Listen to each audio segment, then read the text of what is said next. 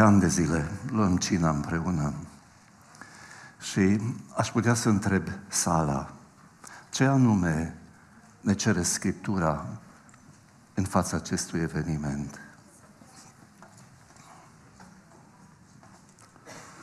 Cu siguranță că ceea ce ne privește pe noi este scris acolo în 1 Corinteni 11, fiecare să se cerceteze dar pe sine însuși și așa să mănânce din pâinea aceasta, să bea din paharul acesta. Dar când mă cercetez pe mine însumi, ce altceva aș putea descoperi decât profunda mea nevoie de Hristos? Și de aceea porunca Lui, cererea Lui, este în primul rând să-L pomenim pe El și în al doilea rând să vestim moartea Lui. Să-L pomenim pe El, să-L cunoaștem pe El și să ne atârnăm de El cu tot ce suntem și cu tot ce avem. Pentru că el, de, de El depinde și prezentul și viitorul nostru. De El depinde veșnicia noastră. Din ianuarie începând, am luat fericirile ca să călătorim de-a lungul lor la fiecare cina Domnului. Și dacă țineți minte, fericirile se înlănțuiesc într-un lanț care nu poate fi luat și vândut pe verigile din el. Și vă spun de ce. Dacă vedeți, prima și ultima fericire ne oferă aceeași răsplată. A lor este împărăția cerurilor. Dar condiția pentru a avea împărăția cerurilor este foarte diferită în prima și ultima fericire. Prima fericire sună așa, ferice de cei săraci în duh, căci a lor este împărăția cerurilor. Pentru asta nu trebuie să meriți nimic, nu trebuie să faci nimic. Trebuie să-ți recunoști doar totala ta nevrednicie, totala ta dependență de Hristos. Ultima fericire așează o povară pe umerii noștri. Ferice de cei prigoniți pentru neprihănire, căci a lor este împărăția cerurilor. Observați, cele două fericiri, prima și ultima, ne obligă să ne întrebăm de ce le-a organizat Domnul Isus Hristos în felul acesta. Cu alte cuvinte, ele nu sunt ziceri disparate ale Domnului Isus cu care să ne jucăm, ci sunt un lanț pe care trebuie să-l legăm, un cerc care trebuie să se închidă. Ferice de cei săraci în Duh, că cea lor este împărăția cerurilor, da? Sărăcia în Duh e foarte greu de măsurat, nu e așa? Foarte greu de, e ușor de pretins. Este foarte greu de dovedit. Și de aceea, testul fericirii, următo- fericirii precedente este totdeauna fericirea următoare. De unde știu că sunt sărac în Duh din lacrimile pocăinței. Ferice de cei ce plâng, că ei vor fi mângâiați. Sărăcia în Duh, practic, se exprimă în afară prin lacrimile lui David. Când el și-a recunoscut vinovăția, Psalmul 51, dragii mei, au fost, într-un fel, Psalmul 51 au fost lacrimile lui. Priviți-l pe David, priviți-l pe Isaia și priviți-l pe Iov, trei oameni foarte diferiți în Biblie. David, David este negru de păcat, curvar și ucigaș. Și a încercat să ascundă toate lucrurile până când degetul lui Dumnezeu l-a strivit de perete. Tu ești omul acela. În momentul acela, ca împărat, putea să aleagă câteva lucruri. Și alți împărați s-au urmărit pe proroci să-i tai în bucăți, să-i arunce în groapă, în temniță. Putea să o facă și David. Dar sărăcia în Duh se recunoaște în fața celui care, de care nu te poți ascunde. Tu ești omul acela. Dacă cobor la Isaia, Isaia este un om sfânt, un preot, un proroc, unul din cei mai mari proroci ai Vechiului Testament și în anul morții lui Ozia este în templu și dintr-o dată se pomenește în prezența slavei lui Dumnezeu. Mantia lui umplea templul. Serafimii și heruvimii erau în jurul lui și strigau, Sfânt, Sfânt, Sfânt este Domnul. Și în momentul acela, Isaia îngrozit zice, vai de mine, sunt pierdut, sunt un om cu buze necurate și locuiesc în mijlocul unui popor cu buze necurate și am văzut pe Domnul. Veniți la Iov, un om atât de neprihănit încât Dumnezeu însuși se laudă cu el în fața lui Satan, după care se dezlănțuie împărăția întunericului împotriva lui. Îi mor zece copii. îi pierde averia, îi pierde sănătatea. Și stă și se ceartă cu Dumnezeu. Și ar vrea să se judece cu El. Și după ce citim cartea și Dumnezeu în sfârșit începe să vorbească, ascultați cum termină cartea. Urechea mea a auzit vorbindu-se despre tine, dar acum ochiul meu te-a văzut. Mă pocăiesc în sac și cenușă pentru că mi-e scârbă de mine. Observați în prezența lui Dumnezeu, îți recunoști sărăcia. Acolo îți dai seama că până și faptele noastre bune sunt ca o haină mânjită înaintea Lui. Cu ce să ne lăudăm? Cu alte cuvinte, dacă vrei să-ți verifici sărăcia în Duh, ai curajul lui David, al lui Isaia, al lui Iov. Recunoaște că n-ai niciun merit să intri în prezența lui Dumnezeu. Ferice de cei ce plâng, căci ei vor fi mângăiați. Dar unii au învățat să plângă la comandă. Și plânsul poate fi fals. Și de aceea mă întreb, cum să-mi verific lacrimile dacă sunt realmente adunate în burduful lui Dumnezeu, sunt, primis, sunt primite de El, sunt reale, sunt veridice. Ferice de cei blânzi, că cei vor moșteni pământul. Când te mângâie Dumnezeu, când te-ai întâlnit cu El și mâna Lui îți șterge lacrimile, uiți dintr-o dată de deșertăciune acestei lumi și dai drumul din mână dorinței de afirmare. Blândețea, dragii mei, înseamnă curajul și puterea de a ieși din competiția afirmării de sine. Da, dar în societatea noastră a accepta să fii blând înseamnă să fii măturat deoparte, pentru că toată lumea vrea să fie cel din tâi. De unde să știu că nu sunt bleg și nu blând, da? Din fericirea în fața căreia ne oprim în această după masă. Ferice de cei ce plâng, ferice de cei blânzi și ferice de cei flămânzi și setați după neprihănire. Citiți cu mine a patra fericire. Ferice de cei flămânzi și însetați după neprihănire, căci ei vor fi săturați. Citesc încă o dată textul. Ferice de cei flămânzi și însetați după neprihănire, căci ei vor fi săturați. Dar dacă fericirile se înlănțuiesc, eu nu pot să mă opresc în fața fericirii a patra fără să mă gândesc la primele trei. Ce mi s-a spus în primele trei? A mea este împărăția cerurilor. Eu voi moșteni pământul pentru că am fost mângâiat de mâna lui Dumnezeu. Și de aici este paradoxul în fața acestei fericiri. Un paradox, dragii mei, care nu știu cum să îl rezolv la prima vedere.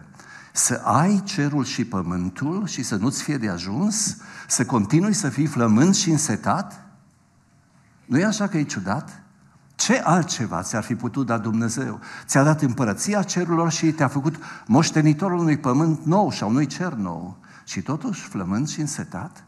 Oare de ce? Oare de ce? Ce să fie neprihănirea după care spune Domnul Isus Hristos că putem flămânzi și înseta? Termenul în greacă este dicaiosuna și sensul general îl știm aproape cu toții. O stare după voia lui Dumnezeu o stare după voia lui Dumnezeu. Dacă ar fi să nu folosesc o perifrază ca Isaia, aș putea spune îndreptățire, dreptate, da? Dar dreptate nu în ochii mei, nu în ochii semenilor mei, ci dreptate în ochii lui Dumnezeu. A fi socotit drept de El, compatibil cu cerul, cu sfințenia Lui, o stare după voia lui Dumnezeu, în relația cu El, în relația cu mine însumi și în relația cu semenii mei.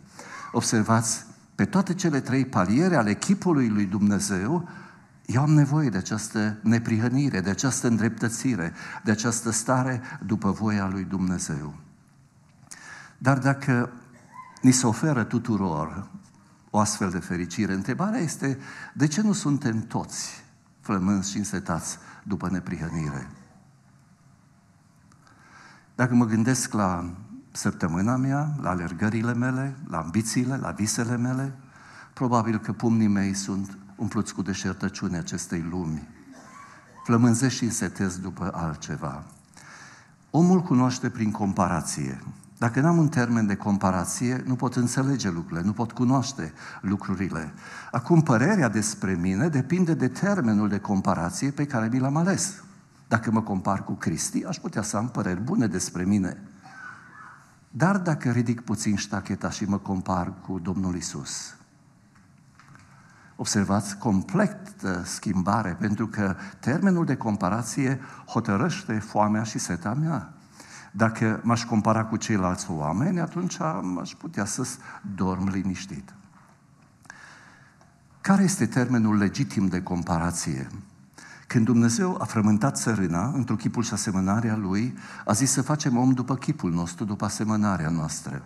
Păcatul ne-a izgonit din Eden, ne-a spart chipul, de-a deformat chipul lui Dumnezeu în noi și a venit în trupatul Fiul lui Dumnezeu să refacă acest chip.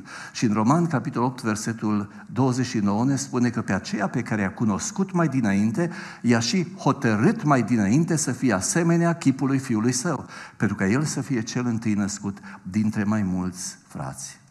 Fiind creați după chipul lui Dumnezeu, Dragii mei, Hristos este și rămâne singurul termen de comparație legitimă. Pentru că Dumnezeu a hotărât să-L trimită pe Fiul Său într-un trup ca al meu, ca noi să-L privim și să râvnim în a ajunge ca El. Și de aceea El este singurul termen de comparație legitim. Foamea și setea după neprihănire se nasc doar în prezența lui Hristos, în prezența Creatorului, în prezența răscumpărătorului nostru. Ce mi oferă fericirile? Chipul Domnului nostru Isus Hristos. Chipul în relația cu Tatăl, cu El însuși și în relație cu noi, cu semenii. Dacă este adevărat lucrul acesta în momentul în care noi trecem prin lanțul fericirilor, prima întrebare pe care ne-o punem este cine ești, Doamne? Dar pe măsură ce primim răspuns la această întrebare, oglindindu-ne în chipul lui Hristos, a doua întrebare este inevitabilă. Cine sunt eu? Și ce ar trebui să fiu? Și ce ar trebui să fac? Puneți, vă rog, la oaltă răspunsuri la cele două întrebări și măsurați distanța dintre ele. Sunt atât de departe de ceea ce ar trebui să fiu, încât lucrul acesta mi alimentează în permanență foamea și setea după a deveni ca El, după a fi ca El. În Ioan capitolul 14, Domnul Iisus Hristos spune, Eu sunt calea, adevărul și viața, nimeni nu vine la Tatăl decât prin mine. Toma zice, nu știm calea într-acolo, iar Filip zice, arată-ne pe Tatăl și ne va fi de ajuns. Filipe i-a răspuns Domnul Iisus, de atâta vreme sunt cu voi și nu mai cunoscut. Cine m-a văzut pe mine, a văzut pe Tatăl. Cum zici tu, dar arată-ne-l pe Tatăl? Nu crezi că eu sunt în Tatăl și El este în mine? Cine ești, Doamne? Dumnezeu adevărat. Din Dumnezeu adevărat. Nu la întâmplare și începe cum își începe Ioan Evanghelia. La început era cuvântul, cuvântul era cu Dumnezeu și cuvântul era Dumnezeu. El era la început cu Dumnezeu și toate lucrurile au fost făcute prin El. Nimic din ce a fost făcut n-a fost făcut fără El. Și cuvântul s-a făcut trup și a locuit printre noi plin de har și de adevăr. Și după trei ani și jumătate, când l-au trât în fața lui Pilat, Pilat l-a scos în fața mulțimii și a zis, iată omul. Iată omul. Știți care e problema noastră? Roman 3 cu 23, toți am păcătuit, suntem lipsiți de slava lui Dumnezeu. Noi am privit slava Lui, o slavă ca slava singurului născut din Tatăl, pe care noi nu mai avem. Și asta creează distanța uriașă între El și noi. Și asta stârnește și alimentează această permanență în noi, foamea și setea după neprihănire. Noi, practic, flămânzim și însetăm după slava pe care ne-a furat-o păcatul. După acea stare, după voia lui Dumnezeu, care să te facă compatibil cu cerul, să ne permită să intrăm în prezența unui Dumnezeu de trei ori sfânt. Oare de ce ne spune Domnul Isus Hristos în versetul 48 din capitolul 5? Voi dar fiți desăvârșiți după cum Tatăl vostru cel ceresc este desăvârșit. Și acum, dintr-o dată, prăpastia se cască și mai mult, pentru că nu mă compar cu omul Iisus, ci mă compar cu Dumnezeul Creator. Voi fiți dar desăvârșiți după cum Tatăl vostru, cel ceresc, este desăvârșit. Foamea și setea după neprihănire. Foamea și setea după neprihănire este săturată doar prin devenirea noastră cristică prin devenirea noastră cristică, prin apropierea noastră de Dumnezeu, prin transformarea noastră într-un chipul și asemănarea lui Dumnezeu.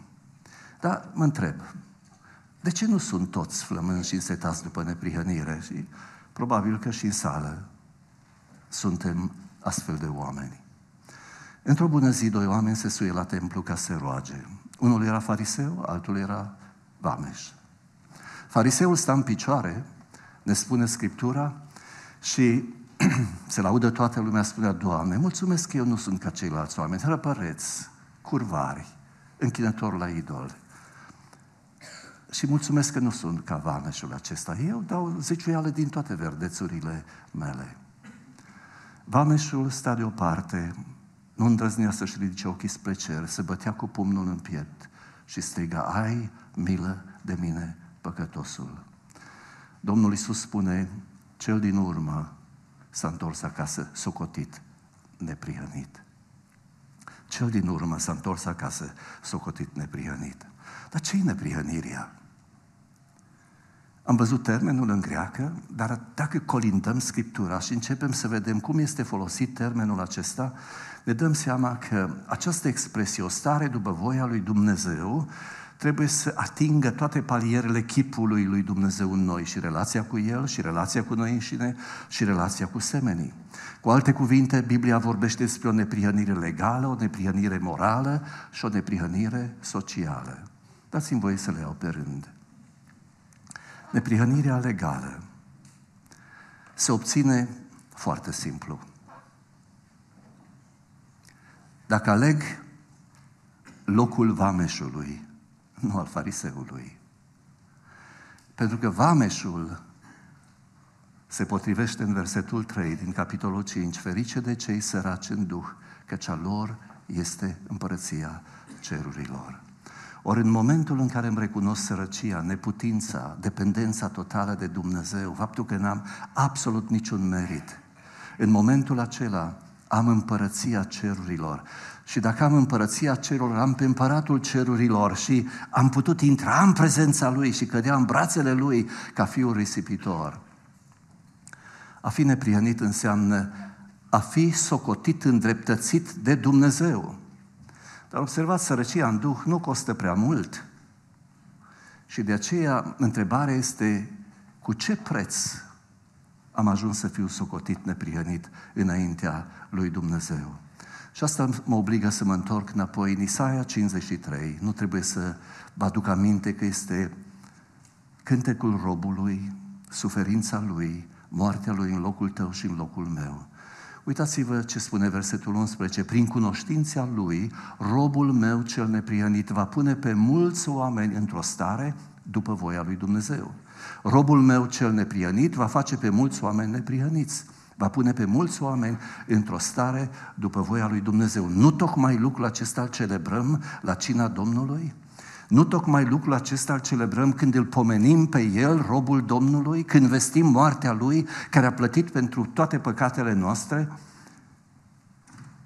care s-a lăsat frânt pe crucea de pe calvar ca să ne deschidă o cale nouă și vie până în prezența lui Dumnezeu? Neprihănirea legală nu există în afara lui Hristos. O avem doar în Domnul Isus Hristos. Nu la întâmplare a spus El, eu sunt calea, adevărul și viața, nimeni nu vine la Tatăl decât prin mine. Dragii mei, nu toate drumurile duc spre casă. Și din păcate s-au mulțit atât de mult drumurile false care ni se oferă la fiecare colț, la fiecare răscruce, încât suntem buimați și ne întrebăm pe unde-i drumul cel bun? Unde-i drumul spre Tata? În Roman, capitolul 3, versetele 19 la 22, Pavel concluzionează într-un fel primele trei capitole în care a dovedit toată lumea vinovată în ce privește păcatul, neprihănirea și judecata. Toată lumea este vinovată. Versetul 19.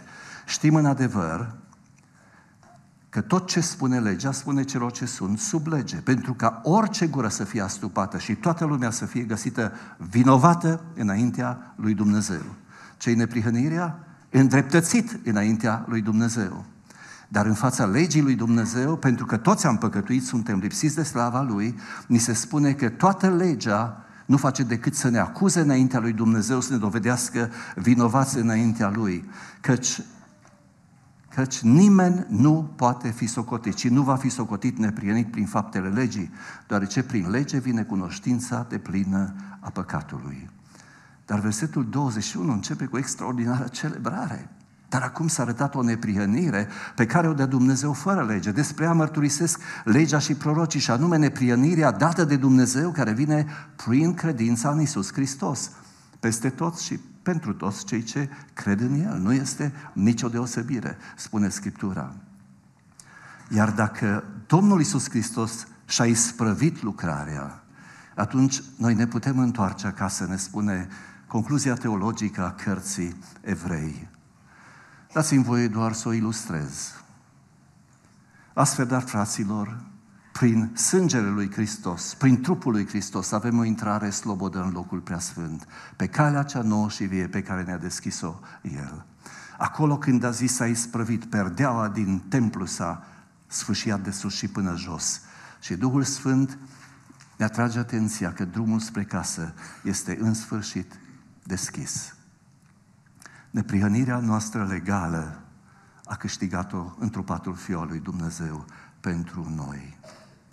Neprihănirea legală este posibilă doar în Hristos. Dacă l-ai pe Hristos, ai viața. Dacă nu l-ai pe Hristos, n-ai viața. Dar neprihănirea legală face posibilă neprihănirea morală și socială. Observați, mai întâi trebuie să mă împac cu Dumnezeu, neprihănirea mea legală. Și de aici derivă câteva lucruri, pentru că odată împăcat cu Dumnezeu primesc putere din afara mea pentru a mă schimba în adâncurile mele și a schimba relațiile mele. Întotdeauna ordinea este aceasta, pentru că asta a stricat și păcatul. Mi-a rupt relația cu Dumnezeu, m-am desfăcut în mine însumi și s-au stricat relațiile mele. Neprihănirea morală și socială sunt dovada neprihănirii legale. Eu nu pot pretinde că am o neprihănire legală, o intrare liberă la Tatăl, dacă sunt strâmb în caracterul meu și rău în conduitea mea. Nu pot face lucrul acesta. Și de aceea, în 1 Ioan, ni se spune, dacă zicem că avem părtășie cu Dumnezeu și umblăm în întuneric, mințim și nu trăim adevărul. Dacă umblăm în lumină după cum El însuși este în lumină, încep să se vindece relațiile. Avem părtășie unii cu alții, pentru că sângele lui Iisus Hristos ne curăță de orice păcat. Dacă zicem că nu avem păcat, ne înșelăm singuri. Adevărul nu este în noi. Dacă ne mărturisim păcatele, El este credincios și drept să ne ierte păcatele, să ne curățe de orice nelegiuire. Avem la Tatăl și jertfă și mijlocitor. Și de aceea avem tot ce ne trebuie ca inima noastră curățită să poată fi locuită de Duhul Sfânt. Și versetul 6 se încheie așa, cine zice că rămâne în El, trebuie să trăiască și El cum a trăit Isus. Observați, dacă eu pretind că am o părtășie legală, că sunt pocăit, că am parte de împărăția lui Dumnezeu, toate lucrurile astea trebuie să vadă. Trebuie să vadă în relațiile dintre noi, pentru că caracterul meu schimbat generează relații schimbate. Neprihănirea morală are de-a face cu caracterul meu, neprihănirea socială cu conduita mea. Și toată predica de pe munte se adună în jurul acestui adevăr. Caracterul determină conduita. Întotdeauna pocăința începe dinăuntru spre în afară. Degeaba pui o mască, degeaba participi la ritualuri. Dacă nu este o schimbare numită naștere din nou, înviere din morți, ceva e fals în viața mea. Ceva e fals în viața ta. Priviți ce scrie Pavel în Roman, capitolul 8, primele patru versete și versete 12 la 14. Acum, dar, nu este nicio sândire pentru cei ce sunt în Hristos Isus. Și observați, A fi în Hristos Iisus înseamnă a beneficia de neprihănirea legală. Dar versetul continuă, care nu trăiesc după îndemnurile firii pământești, ci după îndemnurile Duhului. Cu alte cuvinte, nu poți dezlega neprihănirea legală de cea morală și socială, care nu trăiesc după îndemnurile firii pământești, ci după îndemnurile Duhului. În adevăr, legea Duhului de viață în Hristos Iisus m-a izbăvit de legea păcatului și a morții. Căci lucru cu neputință legii, întrucât firea pământească o făcea fără, păcat, fără putere, Dumnezeu a osândit păcatul trimițând din pricina păcatului pe însuși Fiul Său într-o fire asemănătoare cu a păcatului, pentru ca porunca legii să fie împlinită noi care trăim, și asta are de-a face cu relațiile mele, cu caracterul și conduita mea, trăim nu după îndemnurile firii pământești, ci după îndemnurile Duhului. Așadar, fraților, noi nu mai datorăm nimic firii pământești ca să trăim după îndemnurile ei. Dacă trăiți după îndemnurile ei, veți muri. Ce înseamnă veți muri? Veți pierde tot. Intrarea în împărăția cerurilor. A muri înseamnă a fi despărțit.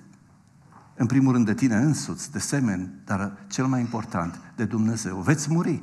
Dar dacă prin Duhul faceți să moară faptele firii, veți trăi. Căci toți cei ce sunt călăuziți de Duhul lui Dumnezeu sunt fii ai lui Dumnezeu. A fi creștin este un mod de viață, este o direcție de mers, nu este o pretenție și o etichetă. Dragii mei, religia nu mântuiește pe nimeni, indiferent de care dintre ele te alipești. A fi creștin înseamnă a fi pe urmele Domnului Iisus Hristos, a-L purta pe El, a fi fost răstignit împreună cu El și a lăsat pe El să trăiască prin mine. Lipsa neprihănirii legale face imposibilă neprihănirea morală și socială. Ne mirăm de problemele din familii, ne mirăm de problemele din biserică. Dragii mei, trebuie să urcăm un pas mai sus la relația noastră cu Dumnezeu. De acolo pleacă lucrurile și acolo se dreg lucrurile, de acolo vine vindecarea din relația mea cu Dumnezeu. Poate țineți încă minte primul capitol din Romani, unde Pavel vine și începe să pună înaintea noastră efectele păcatului din toate punctele de vedere. Dar ascultați ce scrie el din versetul 28 începând. Fiindcă n-au căutat să păstreze pe Dumnezeu în cunoștința lor, observați aici problema, aici s-a rupt ceva, în neprihănirea mea legală e o problemă, pentru că Dumnezeu în conștiința mea este șeful, Domnul, Așa ne pocăim cu toții, mărturisindu-L pe El ca Domn. Fiindcă n-au căutat să păstreze pe Dumnezeu în cunoștința lor, Dumnezeu i-a lăsat în voia minților blestemate ca să facă lucruri neîngăduite. Astfel au ajuns plin de orice fel de nelegiuire, de curvie, de viclenie, de lăcomie, de răutate, plin de pismă, de ucidere, de ceartă, de înșelăciune, de porniri răutăcioase, sunt șoptitori, bârfitori, urători de Dumnezeu, obra, obraznici, neascultători de părinți, fără pricepere. Ce scrie mai departe? Călcător de cuvânt. Doamne, greu să găsești. Da, da, nu, nu. Călcător de cuvânt, fără dragoste firească neînduplecați, fără milă. Și nu se opresc la doar la atât. Și măcar că știu hotărârea lui Dumnezeu că cei ce fac astfel de lucruri sunt vrednici de moarte, ei nu numai că le fac, dar și găsesc de bunii pe cei ce le fac. Imoralitate legiferată. Asta este lumea în care trăim. Și pe nebăgate în seamă se vâră, dragii mei, pe sub ușă, prin Parlamentul acestei țări, prin Parlamentul Europei, toate urăciunile și murdăriile posibile. Azi mâine nu ne vom deosebi de Sodoma și Gomora. Lipsa neprihănirii legale face imposibilă neprihănirea morală și socială. Dați-mi voie să încerc să trag concluziile. Ferice de cei flămânzi și însetați după neprihănire, că cei vor fi săturați. Ce paradox! Să ai cerul și pământul ca moștenire și să fii nesătul și cu setea nestâmpărată? Oare ce să fie neprihănirea? după care însetăm și după care flămânzim. Ce este neprihănirea? O stare după voia lui Dumnezeu. Pe toate cele trei paliere ale chipului lui în noi. O stare după voia lui Dumnezeu în relație cu El, în relație cu mine însumi, în relație cu semenii. De ce sunt atât de puțini oameni flămânzi și însetați după neprihănire? Dar de unde să știu că sunt puțini sau mulți? Gândiți-vă doar după ce alergăm în fiecare zi. Pentru ce ne certăm în fiecare zi. Gândiți-vă cu ce ne sunt pline mâinile în bucla asta fără șira de șertăciunii. Ascultați rugăciunile pe care le rostim. Doamne, dăm, Doamne, fă Vin doi orbi la Domnul Isus în Matei 19 și încep să strige în mijlocul mulțimii și mulțimile în cei să oprească. Și Domnul se apropie de ei pentru că ei strigau, ai milă de noi, fiul lui David. Și le pun o întrebare, ce vrei să-ți fac? Doamne, vrem să ni se deschidă ochii. Dumnezeu le deschide ochii. Dar spunem, țim, câți oameni cu ochi deschiși vor fi în fundul iadului? Cu alte cuvinte, dacă doar după atât am venit la Hristos, întrebarea este, la ce ne folosește în ziua judecății? La ce ne folosește? De ce sunt așa de puțini oameni flămânzi și înstreați după neprihănie? Atenție la sistemul de referință pe care l-am adoptat. Poți fi ca un fariseu mulțumit cu tine însuți pentru că te-ai comparat cu semenii tăi sau ai curajul vameșului să te oprești înaintea lui Dumnezeu și să strigi, ai milă de mine, păcătosul. Observați, fericirile sunt oglinda chipului Domnului nostru Isus Hristos. Și atunci când ne oglindim în chipul Lui și începem să-L cunoaștem pe El, începem să ne cunoaștem și pe noi. Și pe măsură ce cunoaștem și o parte și cealaltă parte, vedem cum se cască prăpastia între noi și El. Și asta alimentează foamea și setea noastră după năprihănire. Dar cum să justific acest prezent permanent, ferice de cei flămânzi, flămânzi, flămânzi, însetați? Dragii mei, niciodată nu ne vom confunda cu Hristos. Niciodată. Da, vom fi ca El, vom primi trupul de slavă ca ale Lui, dar El rămâne creator și noi rămânem creatură. El rămâne mire, noi suntem ajutorul Lui potrivit. Și de aceea, niciodată această prăpastie nu va dispărea. Până și în ceruri vom continua să ne bucurăm de ce vedem în El, să dorim să semănăm mai mult cu El, să slujim pe El. Vom fi în templul Lui, stâlp în templul Lui, slujindu-L pe El în permanență. Pentru că doar ei vor fi săturați. Am spus că foamea și setea după neprihănire se nasc în prezența lui Hristos, dar se satisfac doar prin devenirea noastră cristică, prin creșterea noastră într-o asemănare a Domnului Isus Hristos. Oare de ce spune Pavel în 2 Corinteni 3 cu 18? Noi toți privim cu fața descoperită ca într-o glindă, nu pe semenii noștri, ci slava Domnului. Și suntem schimbați în același chip al Lui, din slavă în slavă, prin Duhul Domnului. Sau, câtă vreme trăim pe pământ, ar trebui să putem spune împreună cu Pavel, am fost răstignit împreună cu Hristos și trăiesc, dar nu mai trăiesc eu, ci Hristos trăiește în mine. Și viața pe care o trăiesc acum în trup, o trăiesc prin credința în Fiul Dumnezeu, care a murit, s-a, s-a dat pe sine însuși pentru mine. Suntem la cina Domnului și Domnul Isus ne cere să-L pomenim pe El, nu pe noi, pe El. Dar atunci când îl pomenim pe El, este imposibil să nu ne comparăm cu El. Să ne comparăm cu El. Pentru că am fost creați într-un chipul și asemănarea Lui și suntem recreați pentru a deveni asemenea Lui. Mai mult,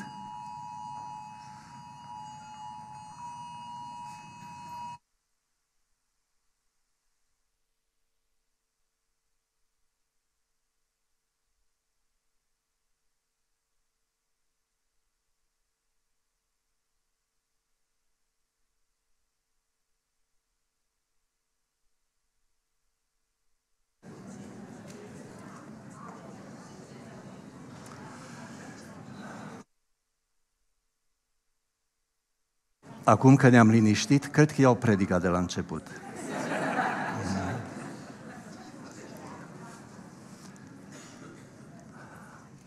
Spuneam că ne aflăm la cina Domnului și ceea ce ne cere textul nostru este să-L pomenim pe El. Dar cu cât mai mult îl pomenesc pe El, cu atât mai mult mă compar cu El. Îmi dau seama de cât de departe sunt de ceea ce ar trebui să fiu.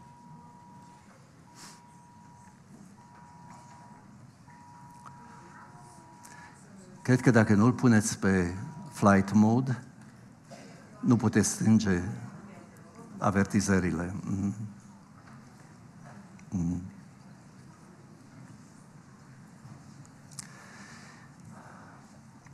Să fac și o paranteză ca să mai destind un pic atmosfera. Eram la nunta unei fete de pastor, pe undeva prin țară. Biserica era arhiplină, era așa de cald ca și acum. Cred că în loc să dea drumul la aer condiționat, a dat drumul la încălzire. Uh, da, când ai un administrator nou, se mai întâmplă și lucrul acesta. În, uh, era atât de cald încât o trebuie să scoată ușile din țâțâni, să scoată geamurile din țâțâni. I-am început să predic și mireasa întârzia.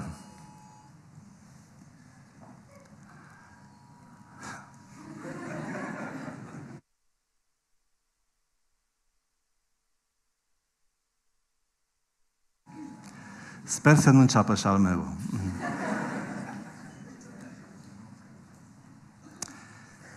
Am așteptat mireasa trei ore după începerea programului.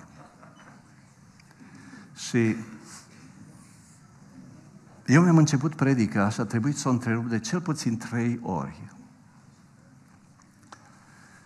Așa că nu e o noutate. Dar haideți să ne liniștim. Spuneam că suntem la cina Domnului și Dumnezeu, Domnul Iisus ne cere să-L pomenim pe El. Și cu cât mai mult stăm în fața Lui, ne oglindim în frumusețea Lui, în chipul Lui, cu atât mai mult realizăm, comparându-ne cu El, cât mai avem de mers până vom ajunge ca El. Dar al doilea lucru pe care ne-l cere Domnul Iisus Hristos este să vestim moartea Lui. Și vestind moartea Lui, realizăm singura noastră nădejde de a face pași înspre El. De a deveni ca El. Pentru că Cel care a murit împreună cu Hristos va trăi împreună cu El. Când ai murit împreună cu Hristos, Duhul lui Dumnezeu coboară să locuiască în noi și Duhul lui Dumnezeu este nemărginită mărimea puterii lui Dumnezeu. Aceeași putere care l-a înviat pe Domnul Isus Hristos din morți. Și asta operează doar pentru cei credincioși. Și atunci când vestim moartea lui, practic, vestim șansa noastră de a deveni ca el. De a deveni ca el. Imaginați-vă bucuria pe care ar trebui să o avem la cina Domnului de fiecare dată, pomenindu-L pe El și vestind moartea Lui în nădejdea că într-o bună zi, văzându-L pe El, vom deveni ca El.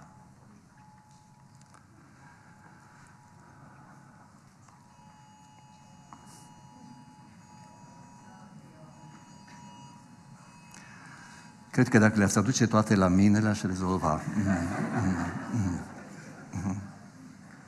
Chit că eu nu văd, dar cel puțin am un călcâi bun.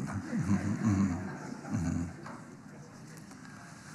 Un obicei simplu pentru, după toată experiența asta, că am întrerupt predica cincea oară, cred că, este, aveți un buton, coborâți-l în jos, este flight mode, și opriți orice semnal care vine spre telefonul dumneavoastră. Cred că nu murim fără el o oră.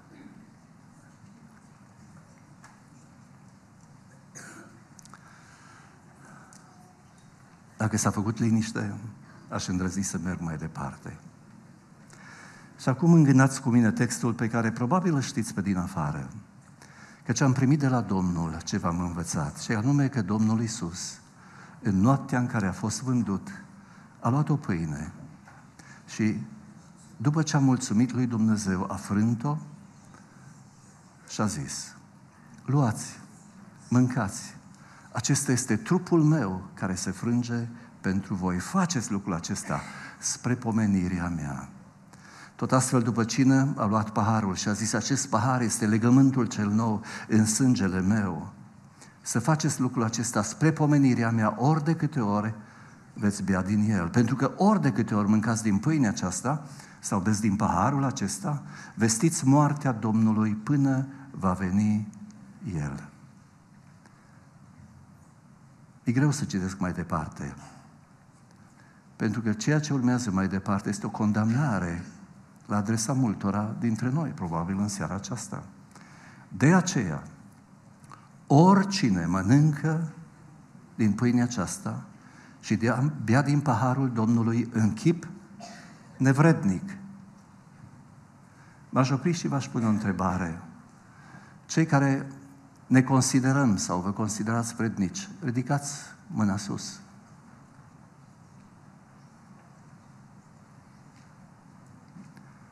De aceea, oricine mănâncă din pâinea aceasta și de, bea din paharul Domnului în chip nevrednic, da? În chip nevrednic, va fi vinovat de trupul și sângele Domnului. Fiecare să se cerceteze dar pe sine însuși și așa să mănânce din pâinea aceasta, să bea din paharul acesta. Căci cine mănâncă și bea, cine mănâncă și bea, își mănâncă și bea o sânda lui însuși, dacă nu deosebește trupul Domnului. Fiecare să se cerceteze dar pe sine însuși și așa să mănânce din pâinea aceasta și să bea din paharul acesta. Să presupunem pentru o clipă că iau în serios textul și facem un pic de liniște și ne cercetăm în noi înșine. Doru, spunem ce ai descoperit în tine. Nevrednicie. Singura cerință a Scripturii este să ne cercetăm. Să nu întinde mâna necercetați. Să nu, nu întinde mâna necercetați. Dar dacă ești sincer înaintea lui Dumnezeu, pentru că doar înaintea lui o poți face, vei descoperi totala ta nevrednicie, sărăcia ta în Duh. Sărăcia ta în Duh. Și așa să mănânce din pâinea aceasta, să bea din paharul acesta. Câtă eliberare! Dragii mei, toată fățărnicia poate fi pusă deoparte.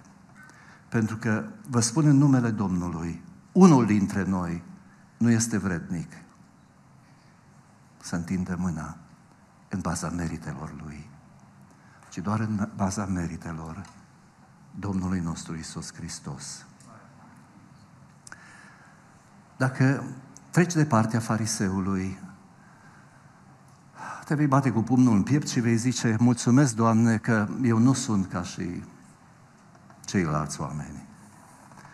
Dar dacă te oprești înaintea lui Hristos, va trebui să recunoști ca și vameșul totala ta nevrednicie și vei striga, fără să poți să-ți ridici ochii spre cer, ai milă de mine, păcătosul. Doamne Iisuse Hristoase, Fiul lui Dumnezeu, miluiește-mă pe mine, păcătosul.